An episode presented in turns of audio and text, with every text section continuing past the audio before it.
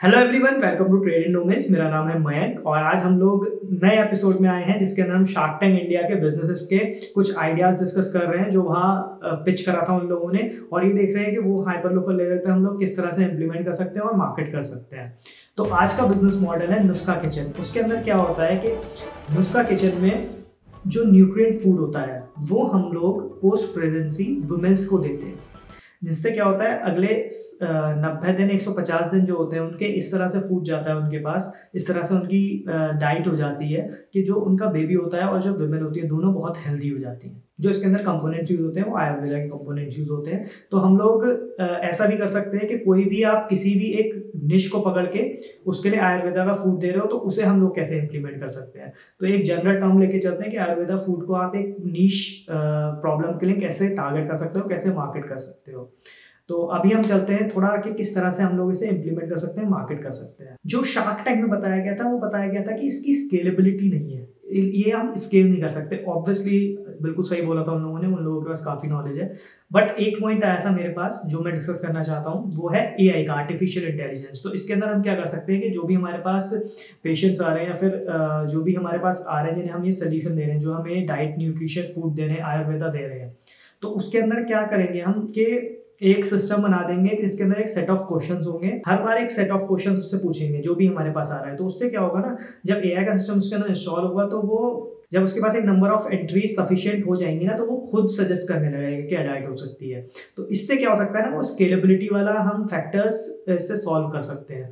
तो मेरे हिसाब से हम कर सकते हैं। अब जो एआई से रिलेटेड जो भी लोग हैं जिन्हें ज़्यादा पता होता है ए के बारे में वो प्लीज़ कमेंट करके बताना कि ये चीज़ इंप्लीमेंट कर सकते ये चीज़ इंप्लीमेंट कर सकते हैं हम या नहीं कर सकते हैं। सो so, अभी हम मार्केटिंग टिप्स के ऊपर जाते हैं। तो फर्स्टली जो ऑप्शन है वो है एसयू अब ऑब्वियसली ये जो चीज़ होगी, इसके बारे में लोग सर्च करते हैं कि जैसे अगर कोई भी मदर है, उन्होंने अभी डिलीवर करा है तो वो देखती हैं कि क्या मुझे खाना चाहिए, क्या नहीं खाना चाहिए। ऑब्वियसली घर वाले भी बताते हैं, बट एक्स्ट्रा क्या खाना चाहिए? तो वहाँ जब भी कोई सर्च करे कि पोस्ट प्रेगनेंसी फ़ूड क्या होना चाहिए, क्या मैं ऐड कर सकता हूँ अपने ऐड में, क्या मैं ऐड कर सकती हूँ अपने डाइट में तो वहाँ आपकी वेबसाइट शो होनी चाहिए। तो एस e बहुत अच्छे से करना है हमें अपनी वेबसाइट का। ब्लॉग्स लिखने हैं, उसके अंदर अलग अलग तरह के कॉन्टेंट मार्केटिंग करनी है बहुत अच्छे से। सेकंड टिप सेकंड टिप में क्या होगा कि जो आपकी वेबसाइट होनी चाहिए, वो ईक्यू फ्रेंडली होनी चाहिए। इमोशनल क्वेश्चन जो होता है, जो लोग हैं, वो कनेक्ट कर पाए इमोशनली तो उसके ऊपर बहुत ज़्यादा अच्छे से आपको ध्यान देना पड़ेगा कि आप कैसे इमोशन से कनेक्ट कर सकते हो, जो भी आप प्रॉब्लम सॉल्व कर रहे हो। जैसे अगर आप पाइल्स के लिए, अगर आप आयुर्वेदा का कोई सोल्यूशन दे रहे हो तो वो जो आपकी वेबसाइट होनी चाहिए, वो उससे कनेक्ट करनी चाहिए। उसके पेन पॉइंट्स कस्टमर को देखने चाहिए वहाँ तो वो इमोशनली कनेक्ट होना चाहिए।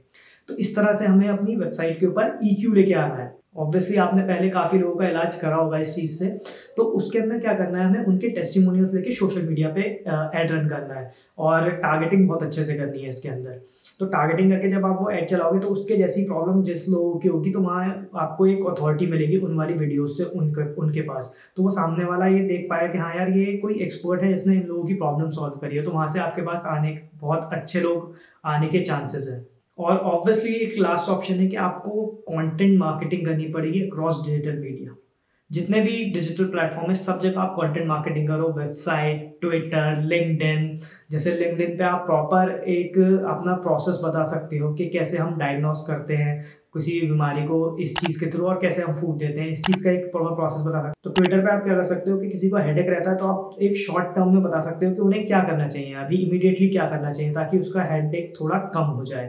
आप फेसबुक और इंस्टाग्राम पे अपने टेस्टिमोनियल वाले वीडियोस चला सकते हो एजुकेट कर सकते हो कि अगर हेडेक हो रहा है तो उसके क्या रीजंस हो सकते हैं, उस चीज़ के अराउंड उन्हें थोड़ा एजुकेट कर सकते हो या फिर जो भी आप न्यूट्रिएंट्स उन्हें देते हो तो उनके बारे में एजुकेट कर सकते हो। तो कंटेंट मार्केटिंग इज़ मस्ट तो आप कंटेंट मार्केटिंग करो डिजिटल मीडिया के थ्रू और जो स्केलेबिलिटी वाला है, वो एआई से सॉल्व होगा, नहीं होगा तो एआई एक्सपर्ट नीचे कमेंट्स में बताओ। और आप लोग भी अगर और कोई इसके अराउंड क्वेश्चन है या फिर आप चाहते हो कि और ऐसी, इसी तरह की वीडियोस बने तो नीचे कमेंट्स में बताओ।